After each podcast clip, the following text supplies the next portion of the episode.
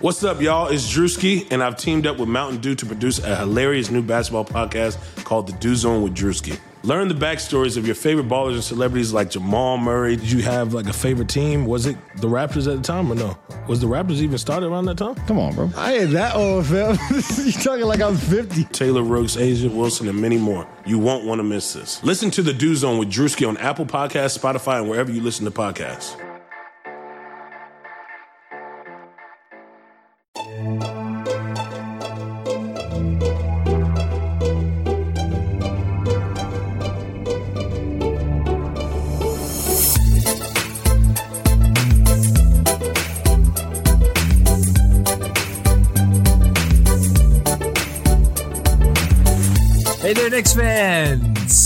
You doing?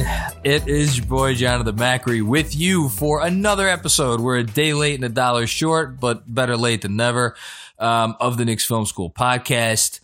Um, it's uh, Tuesday for you, which means it's Monday night for me. So um, I was deprived of talking to my good friend, um, you know, uh, on our usual spot but uh, it just made me want him all the much more because uh, that's the kind of relationship that that we have. Um, so so Jeremy Cohen, here, hold on. This is this is for you.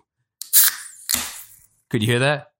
Hell yeah, brother! Cheers to Iraq. Um, listen, I'm going on four hours sleep. Um, there's a reason that beat reporters don't have full time jobs, also because when you're leaving the garden at um, midnight and then you live in um, effing Long Island, uh, it's you know it's a pain in the ass to get up at five thirty in the morning.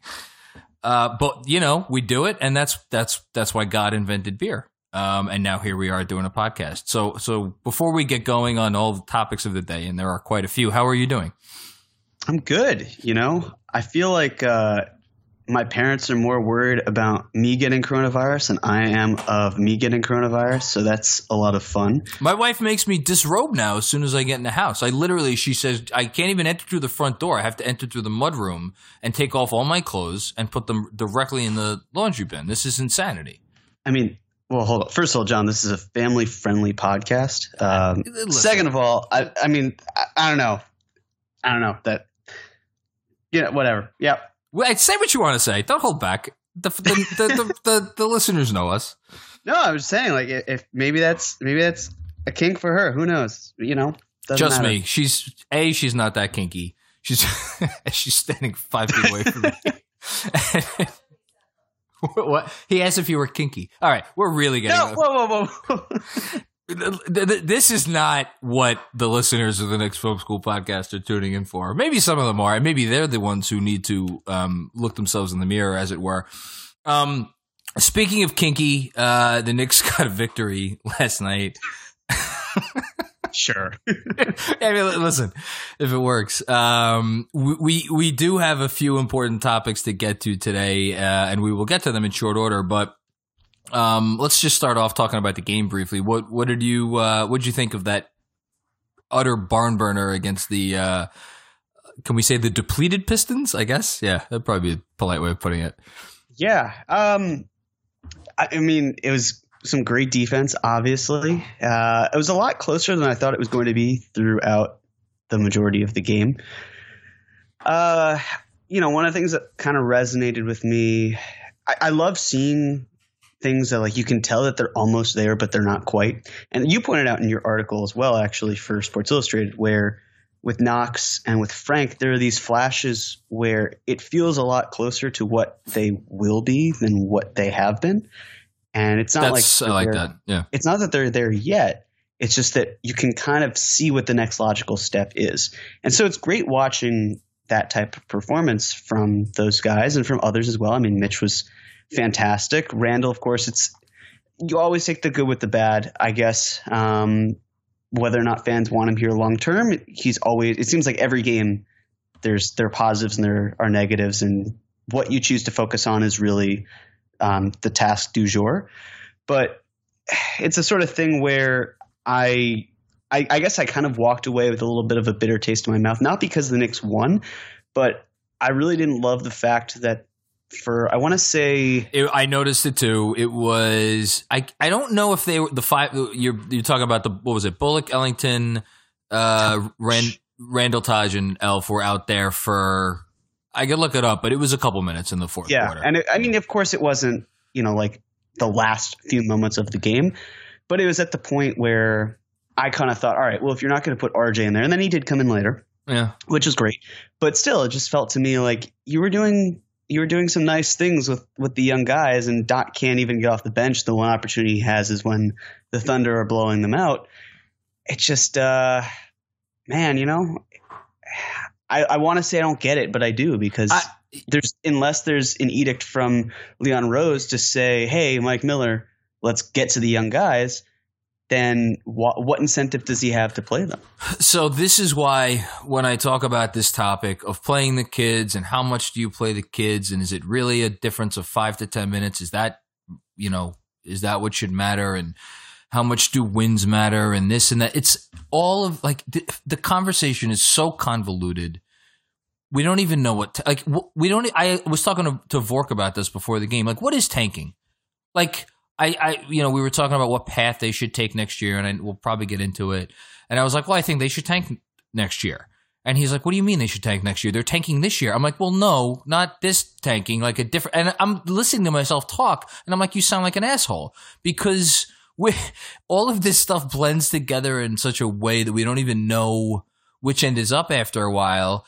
What what I do know is that like, so you know, I'm in the lo- locker room after the game, and like it's tough not to notice like Mitch and Knox like laughing and joking around. And like Knox is able to stand up there and answer questions from assholes like me about like hey how did it feel to you know block a couple shots and do this? And like it the fact that it resulted in a win like are are there too many dots to connect before you get from that to it somehow making the developmental curve you know that much steeper in the right direction?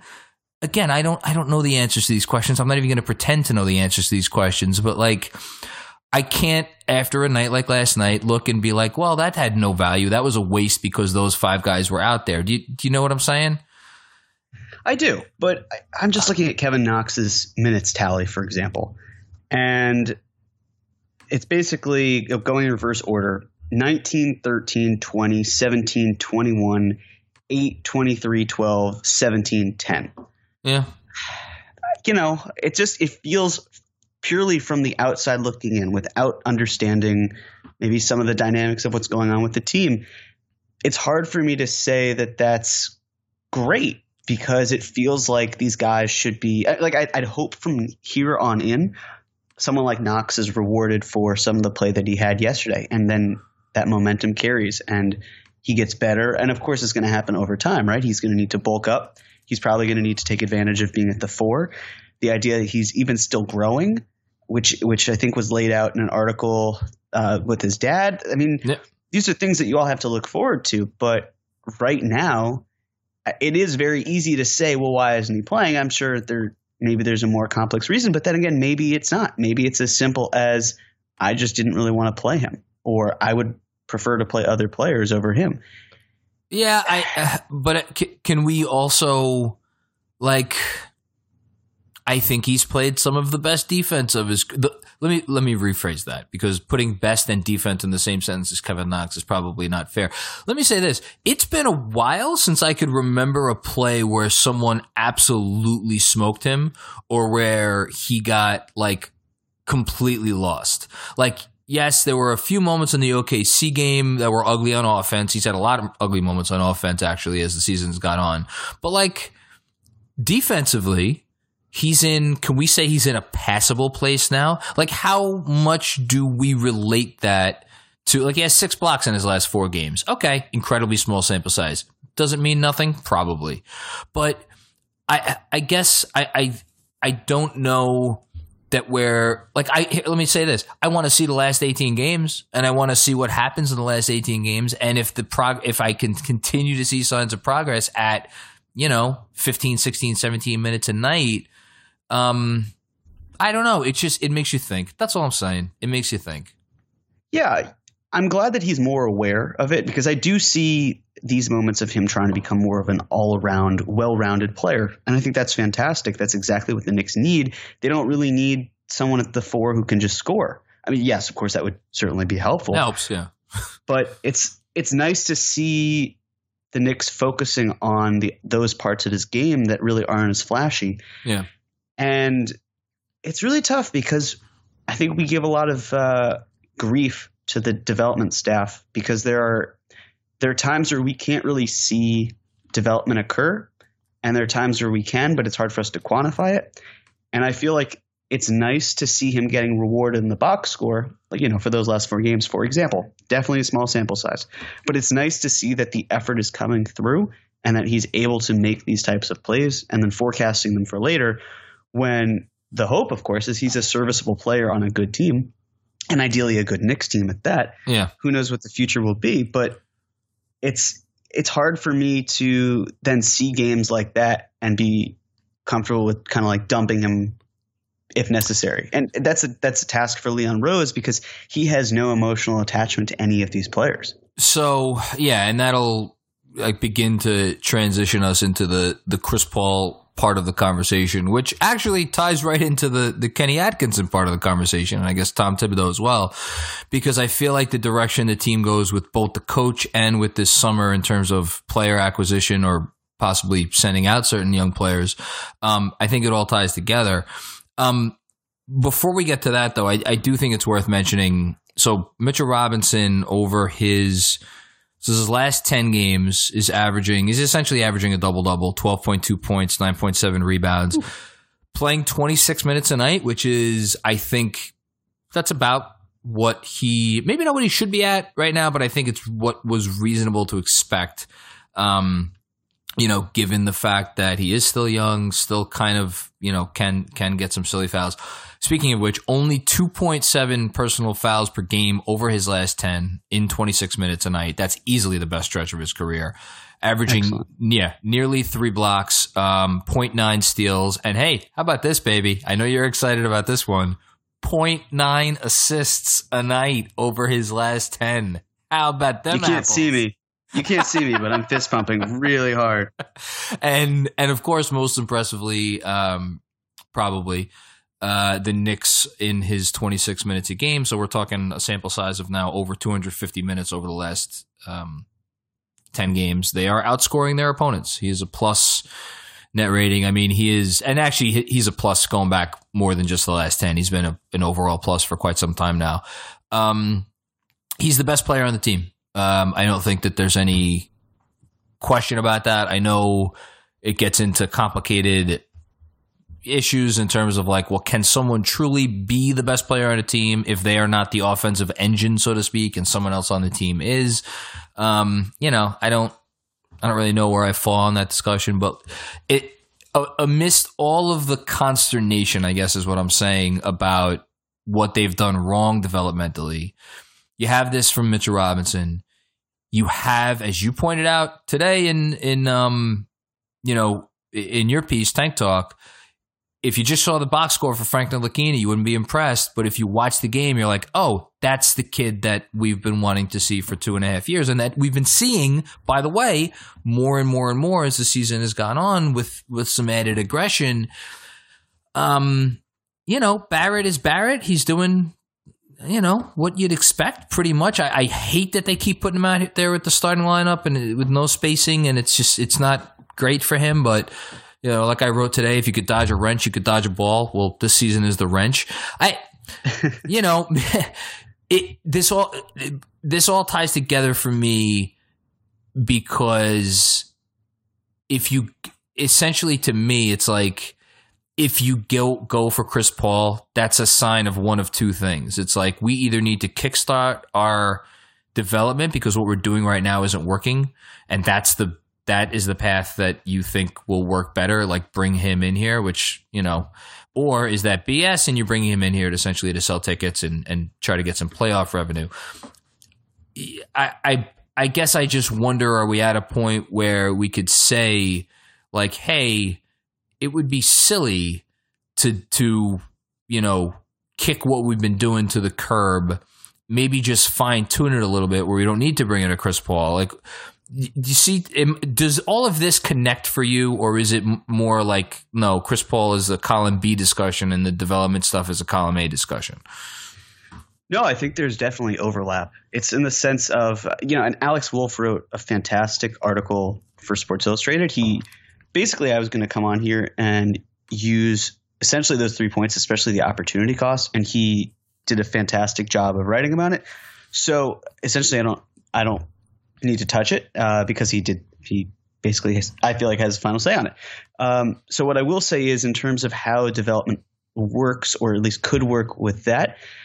Um, I don't think that the two are mutually exclusive because I don't foresee this team making the playoffs with Chris Paul without some other sizable uh, adjustments. And I can't remember if I if it made the cut for Tank Talk or not. I wrote it kind of late, so uh, and I edited it quite a bit, so I'm not entirely sure. But essentially, it's really hard to go from a bottom five or so team into the playoffs the next year without getting a bona fide star.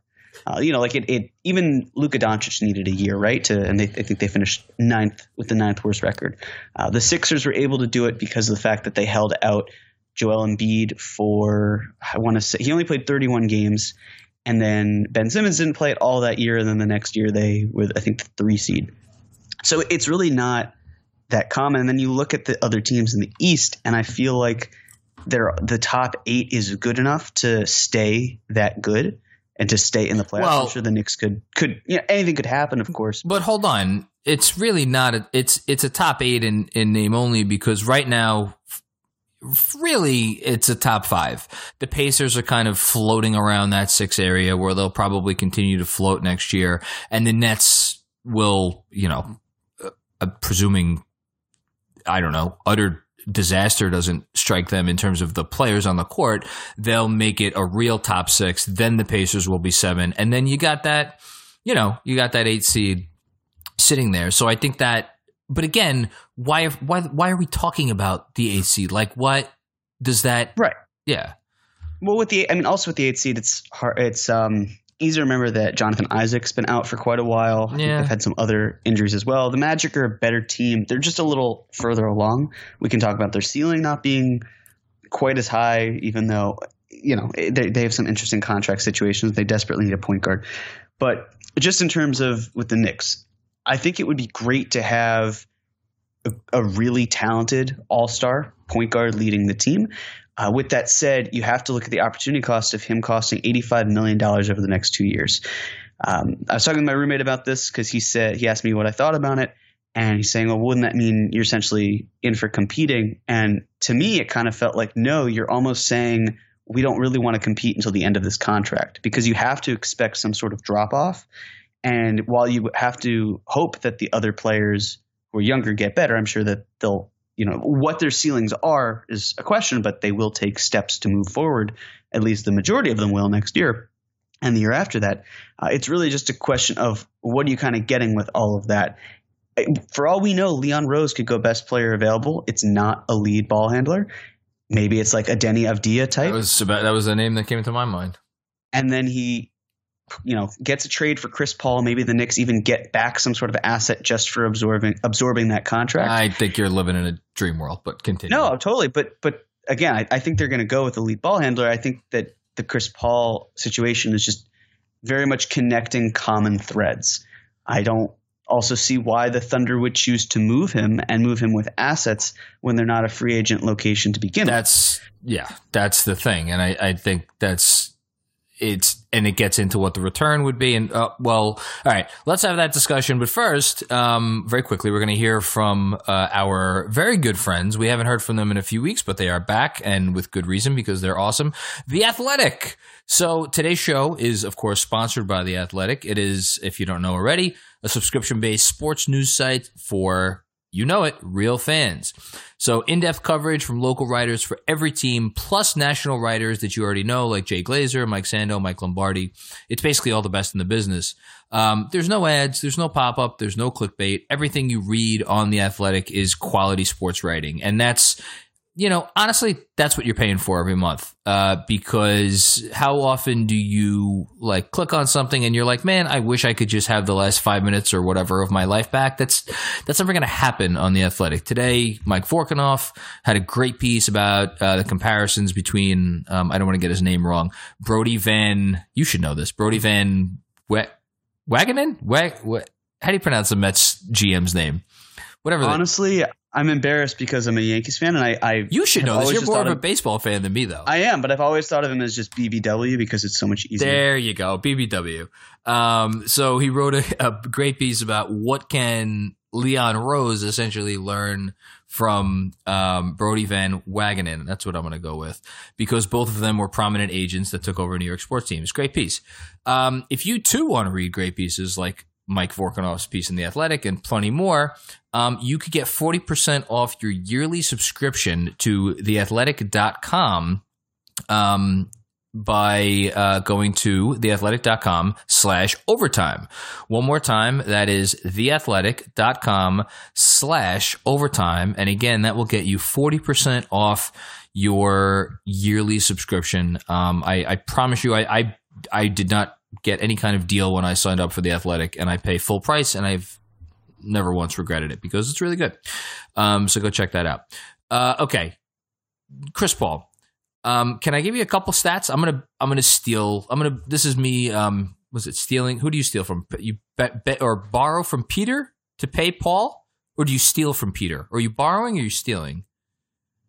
I think. Um, I think it's steel. oh wait, you're Jewish. Yeah, no, I'm the worst person to ask in this situation. I went to a, a twenty some odd years of Catholic school, and I don't even. I should know this. Whatever. Does Mary get involved here, or is that just with the band? Mary? Mary is she's doing her own thing, man. Mary, I don't, I don't, I don't know. I don't even Good for Mary. Yeah, well, listen, Mary, feminism started early in the Catholic religion. Um, anyway, so I'm going to borrow from an upcoming column, um, and I want to make sure I get this number uh, right. Can you take a stab at um, how many point guards? So Chris Paul is going to pass the 36,000 minutes um, uh, threshold, I guess you'd say maybe not this season, probably not this season. It'll probably be at the beginning of next season. Um, how many point guards do you think made an All Star team in a season after they crossed the 36K um, mark? Take, take a guess at how many total point guards there are. Oh God. I'm gonna go with one. Two. Okay, is one of them John Stockton? One of them is John Stockton, who I, as I, uh, I maybe an alien. Um, the other is Jason Kidd, uh, who actually made it twice after he crossed that barrier. Um, in addition, Gary Payton and Steve Nash uh, made an All Star team during the season in which they crossed the thirty-six thousand minute uh, barrier. Nash almost like someone snapped their fingers, became a shell of himself uh, starting the next season. Gary Payton went down um, pretty soon after that. I'm not. Oh, sorry. I should say Allen Iverson technically is in this club, but he was getting voted in by the fans when he was like several years past his his playing prime. So um, I'm not even counting him. So it's essentially two. Now, is Chris Paul in the conversation with guys like Kidd and Stockton for like greatest you know, five, six, seven, whatever point guards of all time? Absolutely. Is there no reason why, you know, he can't join this club and make an all star team in the East, you know, next year, maybe even the season after that? Sure. But I think everybody needs to recognize like you're not like in case it's not obvious, you're not trading someone that is going to be part of your core for any period of time. This is a move that is like and that's like immediately that's where the discussion reaches an impasse. It's like, what is the end goal here? And that's what I keep coming back to. Yeah. Well, it's really just I think it's building, is it not? That's the way I look at it. Building Um, for what? Building towards what? Building like doesn't Right, well, doesn't there have to be a think that- something else? Right. I don't think that Chris Paul completely takes you out of it doesn't really restrict your ceiling just based on the fact over the the final 2 years of his contract just in the sense of how many of those players are still going to be on their rookie contracts? And when you look at the free agent market, it's a very different story. But what you're essentially saying is, I'm very comfortable with having um, really $51 million, I want to say, including the Joakim Noah dead dead salary, um, on my books for for the second year. And for the first year, it's probably closer to 48, 49. Yeah. That's a lot. That's a really hard pill to swallow, even if your young guys are that good. And for what? Like, yes, you're getting Chris Paul. As you're saying, the drop off in terms of age, it can be a challenge. Father Time, as we know, is undefeated. And what are you really getting in return for taking on that contract? Maybe it's uh, a mid-round pick in terms of the first round, and that's that's valuable. Uh, it's more valuable if you have a GM who has a team around him that really can develop players, like we talked about uh, with. Uh, I, am blanking on his name, but from Denver, of course, where oh Karna Karnisovas, I think Yeah. it might be. Yeah, where you know he he had sure like a Jamal Murray at seven, but uh, or at least him, Tim Connolly, the entire team. They drafted Jamal Murray at seven. They had some other good players in the first round, but they also had Jokic and Monte Murray in the second round. So sure, if you can use that as a way to develop your talent, that's great. But if you're doing if you're taking on Chris Paul also for leadership or some sort of veteran approach, you could really get that maybe not the style of play, but you could certainly get those traits for maybe $42 million less if you absolutely had to. I- I mean, well, that's pretty. And again, like I'm not trying to compare someone like. Uh, and again, I'm just the first name that came to my mind. I don't want him, but a Rajon Rondo. If you had him on a minimum contract and you had Chris Paul, financially speaking, the difference is so.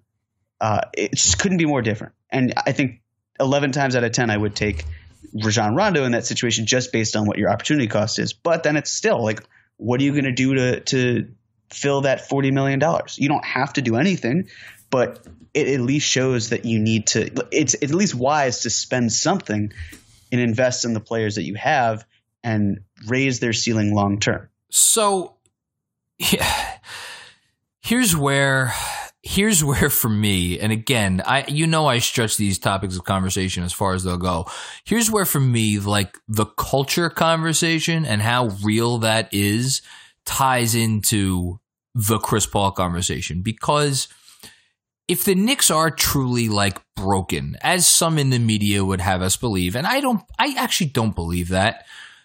Let's just say, for argument's sake, that they were, and it really is like a dead zone in the garden, and it's like toxic, and all of the things you hear, all the words, all the buzzwords you hear tossed around, right? That we all hear.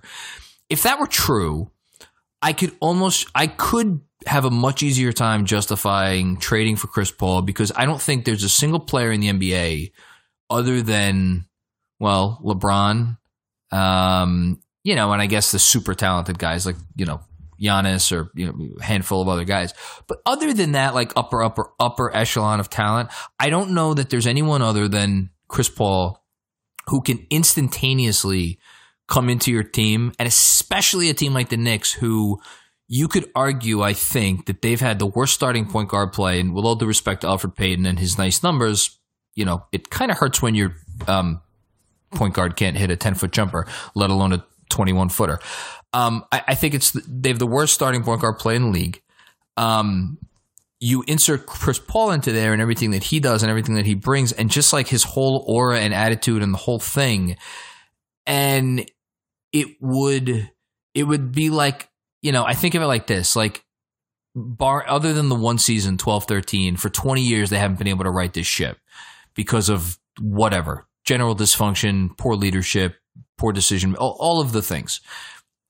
That, like, if you were ever going to do one move that is right there for you to go out and grab, like, you know, you can trade Chris Paul, whether you're sending out a Kevin Knox in the deal or getting back a mid first round pick, whatever. He's there. You could get him like it is the most surefire guarantee to bring this guy in and it's like okay we're a real team now i but if you're not as broken as some would have us believe, and this is what relates to what we started the conversation with, right? And like there is good stuff happening here already with RJ Barrett and Mitchell Robinson and Frank Ntilikina, such that you don't need to bring in a Chris Paul, and you could bring in again. Let's well, Rondo's a bad example, but like just right. Name, yeah, it was. N- yeah, name a point guard who could be competent and and hit a three. How about that?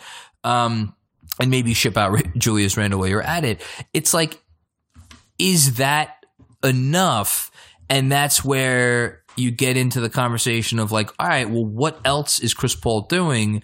And then it's like, well, is it a greater benefit of the effect that he has on the young guys and making their life easier on the court? Is it um, the opportunity cost of the two years you're giving Chris Paul 30 minutes a night or two years that you're not giving, again, just to pick a name out of a hat, Lonzo, or I was going to say Lonzo Ball, um, LaMelo Ball or Cole Anthony or Killian Hayes? And how does a guy, you know, how does signing a Fred VanVleet for maybe $15 million a year less than Chris Paul makes? How does that, you know, factor into the conversation when you all you have to do is pay him money, less money, don't give up any assets, but he won't have that like magic effect that a Chris Paul will have. I, I, here's my ultimate point is like you mentioned Alex's article, and I thought it was incredibly well thought out. I think this is a more complicated conversation than some people are making it out to be. Yeah, that's all I'm it's saying. It's not. It's not in a vacuum. I mean, we can look at it from a financial aspect, from a player development standpoint, but how about like this? Chris Paul is the NBPA's president. Kyrie's the vice president. The headquarters are in New York. You heard what Chris Paul had to say about Spike Lee and the incident there. Bingo. You know that he's got a close relationship with Leon Rose. You know that Carmelo Anthony has a close relationship with Leon Rose. You consider the fact that the Knicks are very concerned about brand and perception. Basically, and I know people are going to groan at this, and I, I'm kind of there with you, but I, at the same time, I understand uh, why. At the same time, I'm, I'm kind of for it, although I, am more for it in theory than I probably would be in reality. But if you put all of that together, essentially what trading for Chris Paul does is extends your brand, puts you in a completely different spotlight. You're now pairing Chris Paul and Carmelo Anthony together. It brings in tickets. You don't even have to assume that they're going to make the playoffs, right? They could make a they could be a 35 win team. And again, it's like, oh, well, that sucks. But as I said before, if you feel confident that you can find a good player in this year's draft, add to it. You have that year of building towards the playoffs. If you're then able to finish, like let's say they finish with the 10th pick in the draft uh, in, in 2021, and let's say they have the Mavs pick, which they do. Um, and then there's the Pistons pick and the Hornets pick. If you really wanted to move up in a deep draft, you could. So the ability to, and that, that's also there could be some lottery luck. We don't even know what happens with the so, Mavs. There's a chance that a bunch of teams in the West, like the Pelicans, uh, they could get better. The Grizzlies, the Kings. Th- there's a lot of unknowns here, and if they really just takes one team to miss playoffs. playoffs. Right, of yeah. course. I mean, I still expect the Mavs to do so, but Oh, I'm just talking about the Knicks pick. Like that's right, but that's it. So I think I actually, but, when I've been thinking about this, I think about your point that you always make is there's only three paths to acquiring a superstar, and in my mind, trading for Chris Paul essentially eliminates one of those paths because you're not going to get Cade Cunningham if you trade for Chris Paul. Like that's not. I barring him getting injured or something, which God knows bad luck happens to the Knicks all the time. Like that takes that off the table. Is that that in and of itself? is that a reason not to make such a deal? Yeah, well, it's it's the sense where I agree with what you had said before in a previous podcast, which is I would like to see the young players kind of have this great season where, or or even not a great season, just something where they're able to do enough where the focus is on them. But I don't think that sells. There's nothing really sexy about that, unless of course you have a Lamelo Ball. But otherwise, it's you're kind of looking for reasons to improve your brand. I don't think another, which would be, I want to say the eighth season in a row of finishing with sub 500 ball, is really something that Leon Rose wants to have because then it's sort of like this this stench of like, oh, well, he can't even save them. And even if we know it takes time, right? That it's the first year of management, there has to be some sort of building. And the reality is that if the Knicks get rid of some of their veterans, like if they shipped out Randle, if Uh, they shipped out Bullock, Ellington, whatever it may be. Uh, there's a chance that the team could be worse. Now, obviously, from a playing perspective, it feels like it opened up quite a bit, especially more with with Randle being gone, depending on how pieces come into play. But it may not feel like you're moving forward based on your record. We might see it, but if it's not apparent in winning games, then that could cause a problem. Whereas if you start to see that jump, or at least that step, I want to say, then it feels like a more uh, compelling rebuild. You know, things are clicking a little It- bit more. The the Knicks are playing around better players and It- not really floundering. it goes back to like you know and i've said this so many times i feel like on this podcast at some point don't you just need to get some positivity surrounding the franchise and and and i think if you're trading for chris paul it's almost like and this is this on one hand this sounds like the stupidest thought process you could posi- possibly have. On the other hand it's like you know what? I kind of believe in it. Like forget about like is it going to be this path is, is this path towards a star going to be blocked? Is that path towards a star going to be blocked? Like isn't the value of just getting on a a good path even if that path even if the path from good to great isn't apparent at the moment you get to the get to good um you know and, and again uh, the, the last thing i'll say on this before we move on we maybe talk a little bit about, about the uh, the coaching you, he is the president of the NBA Players Association since 2013. If he's not the most respected player in the game today, he's the second most. The only other contender is LeBron James. No one else is in that same conversation. To get that guy in your organization, like it, that brings you more credence and credibility, you know, uh, than a hundred Steve Stouts, you know, goes without saying, ever could. Um, you know whether Dolan would do something to piss Chris Paul off. That's a that's a separate conversation and a scary one, and hopefully one that we will never have to have. Although God knows we probably will. But like, yeah, I don't I don't know. I, I I'm really fascinated to see what they do and if they try to kind of have their cake and eat it too, keep the young guys and everything. And, and of course, uh, the first thing you said, what's the deal? Like, you know, I, I have a funny feeling Oklahoma City's gonna be like, all right, we'll give you Chris Paul, give us Mitchell Robinson. Like, if I was Sam Presti, that's what I would do. Yeah, well, you have to shoot for the stars in that situation. But really, with that deal, it's it very much comes down to obviously the deal itself, but how you also frame it is such a, a crazy situation. Because if you're Oklahoma City, you for, you could like if the Knicks were to receive something for taking on the Chris Paul contract, then Oklahoma Still City don't think it's happening, just- man. I'm, t- I'm I sorry. either, I don't mean to keep saying that, but I just, I really just don't think so. Anyway, Right. It's it's a big contract to take on, which is why the Knicks would need to take something to kind of grease the wheels because just getting a 35 year old All Star on a 40 million dollar contract or so is not it's not palatable. It's not something that we should be celebrating. So if you're then Leon Rose, you could take that angle of look, I'm improving the brand. I'm getting one of the best point guards of this generation to help with our young players. And I'm getting key assets that I can use later, either in a trade or just to develop on our own. That is how you sell it. my Whether or not we agree with it, that's that is a No, perfect I- way for him to do it. listen, there's a way to sell it regardless of what the package. I think trading away Mitch would be a tough sell, but short of Oh, know. that, um, short of that, I think he'd be able to sell. Well, I could see a scenario where, like, you know, Knox goes out and maybe there's some kind of like pick chicanery. Or, or so like you know a pick goes out and a pick comes back something like I don't know.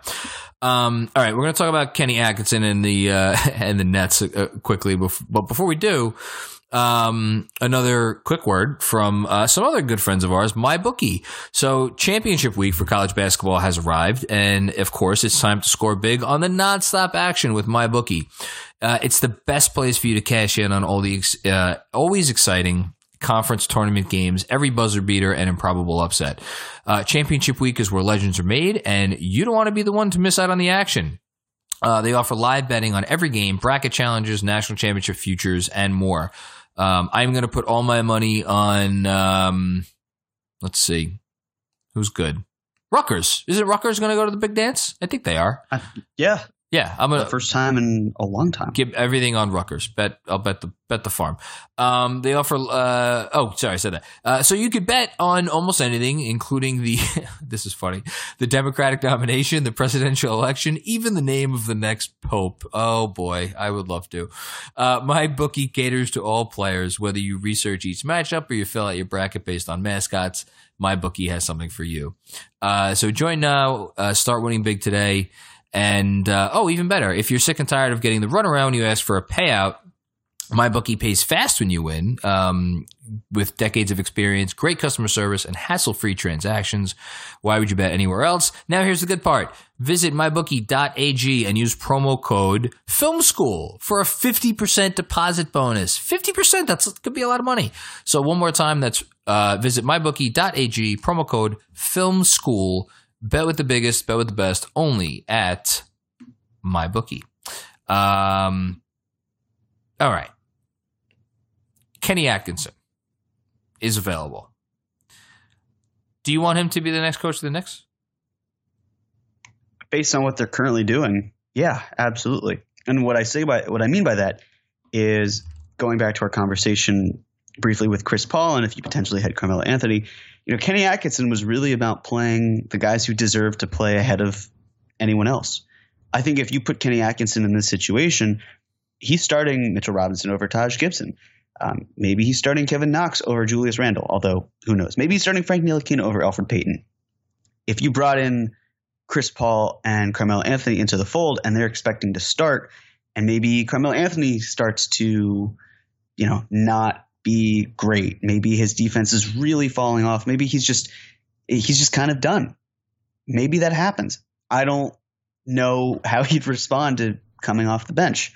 Uh, we saw the whole playoff P. They you know like P. They want me to come off the bench. So who knows? Honestly, uh, he's been to hell and back. But we're getting ahead of ourselves. The point is with Just a bit. Kenny Atkinson. I I think that he would be a fantastic addition for this team, just in terms of how he was able to help the point guards, what he did with Caris LeVert, um, how he's helped or how he helped Jarrett Allen. He'd be phenomenal. And the fact that he and his family are in New York, I'm sure gives the Knicks a leg up. Maybe they don't have the as much talent as say like if the Philly job becomes available or um, if the Cleveland job. Well, although I, I would argue the Knicks have more talent than Cleveland, um, at least in terms of w- their young prospects. Uh, so yeah, I, I would love to see him here. I think it makes a lot more sense than bringing in someone who is older and has been out of the league, certainly like a um, Jeff Van Gundy or Tom Thibodeau. So yeah, I, he's he's definitely my first choice as things stand. What about you? Um, I think he's the first choice for me as well, in the sense that,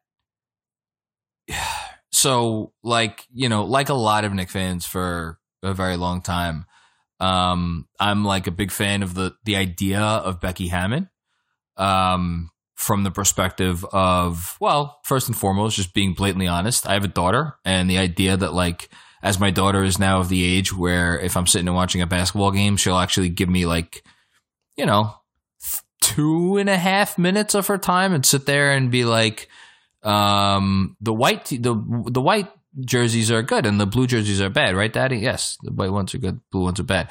Um, the idea of being able to point to the TV and be like, see her? She's the head coach of the New York Knicks. Like that to me would almost supersede anything else. Um, you know, any other consideration. That said, I, I, am sorry. There's also the point of the fact that she's clearly a great coach, um, by all accounts, and she's come up with the Spurs and has New York roots with the Liberty, and it's it's it makes sense for a lot of reasons. But as we know, this city, this city chews up and, and spits out uh, a lot of people, but there is something about being a head coach of a pro sports team in this city that leaves you particularly susceptible. And you know, you just think about like some of the like the the true like personalities and you know men who have left here like just utterly neutered. Like Rex Ryan is the first one that comes to mind, right? Like he left that job with the tail his tail between his legs. Um, and we could think of a lot of other examples. You know, guys that came in with amazing resumes. like I, I don't know how any first time head coach, let alone someone with the pressure of being the first female head coach in, in professional sports history, um, would deal with that. Um, so, and putting all that aside, I just, I have a funny time seeing Pop like giving her his blessing and be like, yeah, go, go try to get that organization out of the hell that it's been in for 20 years. Like, I, I don't know. I just have a, a tough time seeing that. Would I love it if it happened? Absolutely. Do I think it's going to happen? No. As a result, yeah, I think Kenny Hopkinson is the best is the best person for the job because he has some gravitas. Um, I don't know if you, speaking of the athletic, if you read the athletic piece today by Shams on how everything went down in in um, the you know in Brooklyn. Apparently, Atkinson wasn't willing to back down off of his convictions, and part of the reason he doesn't have a job today is because he was like, "No, this is how I'm going to run my team. Um, if you don't like it, you know, tough shit." And they basically agreed that, like, all right, it it, it, it was if it was going to be his way or the highway, then you know they had him hit the highway. Um, you know, he was an assistant here. I just there's not a world where I could see another reasonable hire being better than this guy. The question for me is, does he want to come here? Which you know, I don't know. We'll see. Especially since there might be better jobs available. Right. Yeah, I'm with you in terms of Becky Hammon. I am concerned just looking at the list of coaches that the Knicks have had over the last 20 or so years, how many have never had another head coaching job before? And so it'd be one thing if if Becky Hammon weren't even a woman. If if this were just another man coming into coach and something goes awry, as it often has in the past, and he's out of a job, and then it's really tough for him to get back. You know, from what I get the sense of, uh, first of all, I would imagine Becky Hammon has career aspirations to be a head coach. She may not feel she's ready. She may feel she is. Um, as you said, Pop, maybe he dissuades her. Maybe he says uh, you want to find a position that's comfortable comfortable for you. Um, who really knows? But it's the sort of thing where I would imagine she she could potentially be up for the challenge. You know, she played in New York, uh, so it's not like she's not familiar with Oh. what the city is like. I'm sure she Uh, she would not going to be scared. Like no, it's less about scared. It's No. more about a level of comfortability where it, it can be tough to be a trailblazer. And I hope that she is the first female head coach in the NBA. I just I'm I'm concerned that this is the right place because of a lack of prolonged stability here. And if you take that, you know, whatever her thoughts are on that, she could certainly disagree and and maybe she does. Um, she probably feels she's the best person for any job. The sort of thing where I what I'm looking for right now is a coach who has a track record. Um, it's it's not to say uh, from a head coaching perspective, right? Like the with Kenny Atkinson, what's so great is you know that he has with the staff that he had been able to really mold these players, and we really don't know that about Becky Hammon. Uh, we didn't really know that about Fizdale. I mean, he had a head coaching job beforehand, so that was a little tough. Uh, same with Jeff Hornacek. He also had a head coaching job. He had a great season in Phoenix before he lost the locker room and things went a little awry. Uh, the, the point is that, and even well, actually with Mike Miller too, um, he did a great job in the G League, and Becky Hammon did a nice job in the summer league too. I believe they even won the championship while she coached. Is that isn't that right? Sounds about right. Yeah. Right. So you know that there's promise there. And even that's the reason why with Mike Miller, he's got interim head coach experience. And I still am skeptical that I, he'll be the next It's guy. not, it's not going to happen. Like, can we Right. just look? I, I like Mike Miller a lot. I think he's done a nice job. He's not going to be the head coach next year. It's just, it's not going to happen. So I feel like when you when you kind of gather all of that, and sure, yes, having a name, and even Becky Hammon is a name, absolutely. I just don't know if she also carries the experience with that name that the Knicks are looking I- for. And the same could be said, obviously, of any male head coach. I got to tell you though, man. male it- assistant coaching um, assistant coach as well. the the first thing that you just said before, uh, I want someone with a track record. It, it sounds like you're. I know you're not, but it sounds like you're talking about Tibbs. No, like, no. I mean, the person I really want is Kenny. Atkinson no, I know, because- but um, right. but that's my point. Is if that is really your reason, like there is nobody else on the market right now who. Uh, put Jeff Van Gundy aside because I have trouble having this conversation about a man who hasn't coached in the NBA in what twelve? Is it ten years? Twelve years? At least ten years. Yeah, it's a decade. Like I just that's I'm I don't know. I, I just I can't like would it would I feel like would a smile go ear to ear across my face if I saw that man on the sidelines? Of course it would. Like every Knick fan it would. But like I just I don't even know where to begin there because of how long he's been out of it. Tibbs was a coach in the league a year ago. Um like literally, he was a year ago when he got fired. Um, and he, he wasn't even doing that bad of a job. He was at like a, almost a 500 record. Um, I, you know, and I know there are concerns over how well he adjusted to, you know, the, as the league grew to adjust to his defensive schemes. And when we kind of had this conversation already, so I don't want to belabor the point, but like, I don't, I don't know. There's, there is, it's, it's, it's exactly like the Chris Paul thing in that there is every reason to look at it and be like, ha, stupid Knicks doing the stupid headline grabbing thing with like all well, all logic would dictate like this is the last thing you should do. And yet there's a part of me that's like, you know what? Guy was a damn good head coach for a very long time. He didn't forget how to coach. Um, and he he definitely has improved some some players in his own right if you give him the right type of players and ones that are, you know, willing to defend and play, you know, unselfishly and all of the things. Do you want to go through some of the candidates that could become available before we get out of here? Yeah, Um, because the one thing I was going to say is if I had asked you five days ago, oh, the Knicks should go after Kenny Atkinson, you would have called me crazy because he's not getting fired, and why would he leave? exactly. So so much can happen. I mean, if Brett Brown becomes available, Well, let's hold on. Let's go through. I'm going to go through the standings. So, um, uh, Bucks, Raptors, Celtics, Heat, Pacers. None of those guys are losing their jobs. Brett Brown is Brett Brown appealing to you in the least? I don't I don't see why not.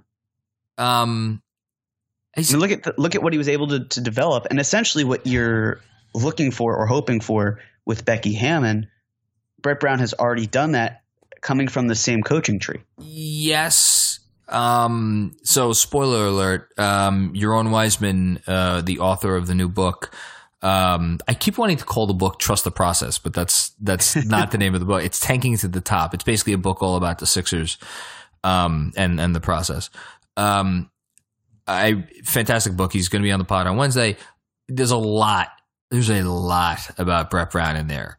Um, and I'm not even saying any of it's bad. It's not. A lot of it's he. I've come away impressed with him.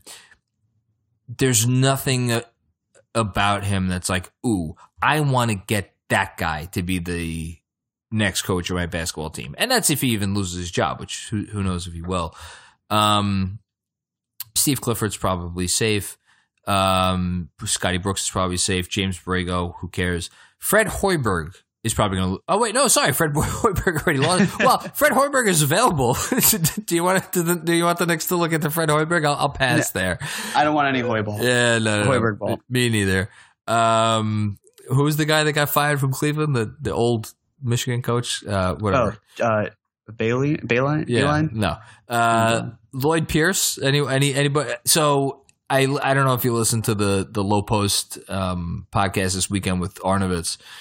They were they were referencing, and it was like they were in on the joke, and we weren't referencing like like the worst kept secrets in the NBA in the beginning of the episode.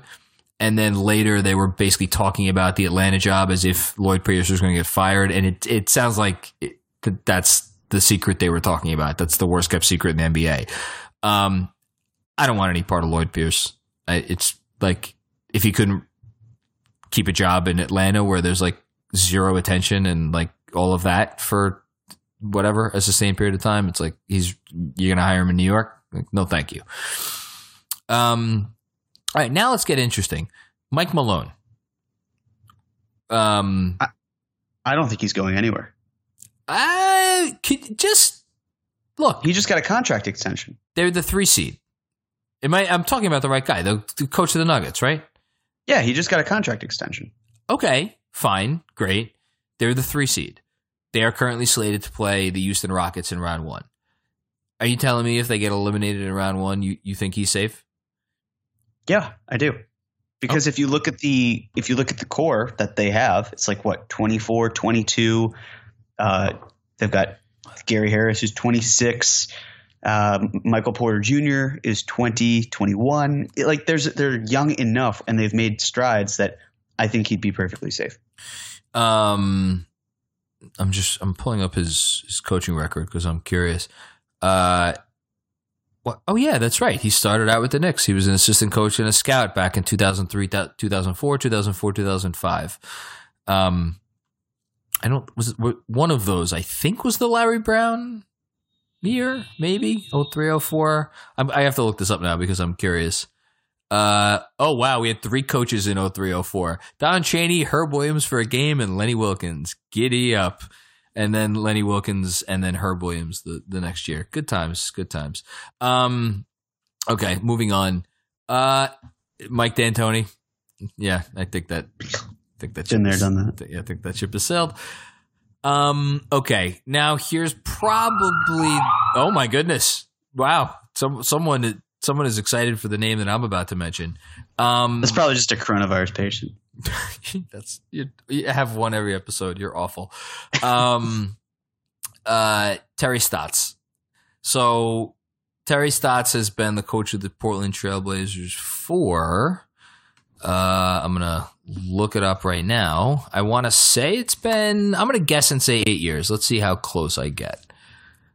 Um, he has been the coach of the. My God, he has 468 wins, 454 losses though. So he has been the coach of the Portland Trailblazers for one, two, three, four, five, six, seven. This is his eighth season. I was right, right on. He also had stops being the head coach in Atlanta and Milwaukee earlier in his career. Um, I think there's a real possibility he loses his job if they don't make the playoffs. Their defense has been atrocious this year, like atrocious, atrocious. Any interest with Terry Stotts? Yeah, you know, I think he could use, or at least uh, Neil Olshey could say, the fact that he lost so many players to injury could be a factor. Uh, so, for example, Zach Collins has been out for, I want to say, at least three months. Uh, Jusuf Nurkic has been out the entire season. They had a, uh, they made that trade. They had Hassan Whiteside. I mean, yes, of course, you need to do a better job of coaching him, but he's just he, he's he's a great shot blocker, but really not a good defender. Um, and of course, it's it's troubling when your backcourt is so good offensively, but that bad defensively. And then you lose Dame for a few games, and then of course there's a, a game like the Jazz game where he was he should have scored and they called it a block, but it was Yeah. goaltending. Yeah. Th- things that just kind of like isn't I guess basically the the motto for Portland this season was probably just shit happens. Good one. and I could see him being let go because of the fact that they went to the Western Conference Finals last year, and sure they were swept. It it might just be time. went there, right? And then he he can't even guide them to the playoffs. And again, Yeah. there there are reasons why he couldn't have, and it's a stacked Western Conference. But also at the same time, if you're Blazers management and you see a young team like the Grizzlies ahead of you, with led by a rookie Ja Morant, and you look at Damian Lillard, who is for all intents and purposes um, a top 10 MVP player or top 10 player this year. And you're thinking, how is it that we can't even get into the playoffs with him and we we're not going to trade Dame and we've got all these other pieces? How can we not make the playoffs here? And sure, I'm sure uh, that it's very easy to say to Terry Stotts, you're gone. We want to change. I In York, I don't know if he'd be the best person. yeah. Uh, it- is like what what is exciting to you? I'm not saying you, but like, per, like the rhetorical question, like what's exciting about? Like, look, I obviously the guy could coach, but like there have been a lot of guys that could coach that have come through here and failed. Mike D'Antoni, Jeff Hornacek. Um, I'm sure. I'm, fuck Larry Brown. Jesus Christ. Uh, Lenny Wilkens. Like the, these guys aren't bad coaches. Um, yeah. You sell the you sell the fan base on what he was able to do with that Portland backcourt. Having that explosive point guard that so many fans are desperate to have. yeah, great. Is he bringing Dame with him? No. Right, exactly. That's but that's that would be the angle in terms I- of look what we've been able to help develop. I can do that here. And just based on that track record alone, I think a lot of fans would be comfortable with it. I am going to say something probably pretty controversial. Um, give me Tibbs before give me, before Stotts. I would rather have the guy that knows this organization inside and out, and that is coming in with that relationship with Leon Rose, where and it it went it went askew because of, of because of a lot of reasons, but like there is still something to be said for at the basis of every good organization that makes like good decisions and decisions like in unison it's a, a, coach and a gm and a president that are in lockstep with one another. And you know if you if you care to read like look for the like the tea leaves like the there's always been a lot of like i don't want to say backstabbing within the Knicks in terms of like front office management like this and that. Like i mean look look what happened with Fizz. Um, the second things got tough. It's like, uh, sorry. Um, it, it's yeah. I'd rather have Tibbs. Um, and then well, the one thing with the one thing with Stotts and Tibbs uh, that I also find interesting is a lot of fans might say, well, Tibbs plays all of his starters to the point where it's too much. Yeah, that's management. that's an organizational. I'm sorry, that's an organizational decision. Well, what I was going to say is that you could say the same thing about Stotts, who constantly plays yep. one of, if not both, Dame and CJ pretty much at all times. And he he relies on them, and when they can't contribute, the Blazers can't succeed. Yeah. So it's just something to keep into consideration where, and I, I think this is a, a point in the Tibbs column for what you're saying. If you're going to harp on Tibbs for not playing guys and be cool with Stotts, then you're ignoring the fact that Stotts is also playing his stars to such a degree. And at this point, he has to because it's desperation. Yeah. Um, trying to think of anyone else that we met. The only other guy that um, I think is worth keeping in the back of our minds is, from the last coaching search is uh, Jerry Stackhouse. Um, just because I don't know. Um, he he's a name kind of, which checks that box. He has maintained a good reputation. I know Vanderbilt doesn't have a good record this year, but like he's, from what I understand, done some nice things down there in terms of developing their players and whatnot. Um, and I don't know, he just kind of is a guy that's had that aura about him for a while. Is like, okay, this guy is going to be a good head coach at some point. Um, I don't know he's the only name from the last coaching search that like I remember like uh, at the time before they hired Fizz, I'm like I'd be okay if they hired Stackhouse. Um, and I think I would feel the same way now. But other than that, I don't think there's anybody else that I really uh yeah, I think that's it. Anybody else for you? Yeah, I would add Dave Joerger. Oh yeah, Dave. Yeah, fraud. Just in him. the sense of he I really loved what he did in terms of pushing the pace with Sacramento, and he did this a bit. I want to say in Memphis. Uh, it's very curious as to why he exited both places so quickly. I want to say with the Memphis situation, he kind of just didn't want to be on a team that was in decline, and I think the opportunity opened with Sacramento, and then the big reason with Sacramento is apparently because of the Luka Doncic and then him not getting along with Vlade Divac because he really wanted Luka yeah. and um, he being Joerger and of course they went with Bagley. So you know, I think he's shown that he can also work with young players and maximize their strengths. I think it's interesting that we don't hear nearly as much about De'Aaron Fox under Luke Walton. Yeah, uh, that's true. Well, he's been better of late, but yeah. Yeah, but I'd say overall, it's it feels like his stock compared to where he was last year is not as high, and that's fine. He's still 22. He's got a very promising career ahead of him. But it's the sort of thing where the work that he was able to do in both those stops was was decent enough. And yeah, I think no. it's at least worthy of conversation. And something also about him, I feel like he's always kind of had that that fire when I watch him coach. Uh, like certainly Luke Walton maybe doesn't have I, as much. He's a little bit more laid back. But I love, I love the fire. When your father's Bill Walton, uh, yeah, and so you know, I don't know something else. So be fun to do like Jaeger shots. You could do something fun with that with the brand Steve Stout. I'm serving you up on a platter, serving that up to you on a platter. So I, I mean, I, but, I didn't tell you what beer I opened to start the podcast. That I literally just had the, my last sip of it. It was indeed a Guinness. So I am all I am all aboard the Steve uh, Stout. Um, yeah, they, they they don't pay me the big bucks for nothing. Um, bandwagon. Um, all right, we've talked for over an hour, um, which we always say we're not going to do, and we always inevitably do. Uh, Jeremy Cohen, um, you can be seen nowadays uh, writing your Tank Talk column for the Knicks Film School newsletter, which is very good and entertaining. Um, I laughed a few times when I read it today. Um, and you uh, you're on this podcast. Anything else you want to say before we get out of here? I went on the Posting and Toasting Show podcast Yes. this past weekend. Yes, Uh, a lot of fun. Thanks to Schwinn and Drew for having me on. Uh, yeah, and Lance Thomas is totally Ginny Sacrimoni. All and I know not- you take that offensively, but not- I meant that in an this. endearing way. I don't care how you meant it. I laid out the reasons on Twitter, and they were very, very honest and candid and appreciative of Lance. You're- you're- almost. You're the mole on Jenny Sack's ass. How about that? That's that's that is that is my response. You and Schwinn and Drew, you're all the mole on her ass. That is my response. We're trying to pay him a compliment, and you're just taking it the wrong I way. you you can you can shove your shove your compliments in a sack. I, I know that's not how that phrase goes, but whatever. All right, um, this was fun as always. uh, everybody out there, uh, thank you for listening. Um, I always forget to do this. Thank you to Andrew Claudio for producing the show. He has produced the show now for a couple months. He's doing an amazing job.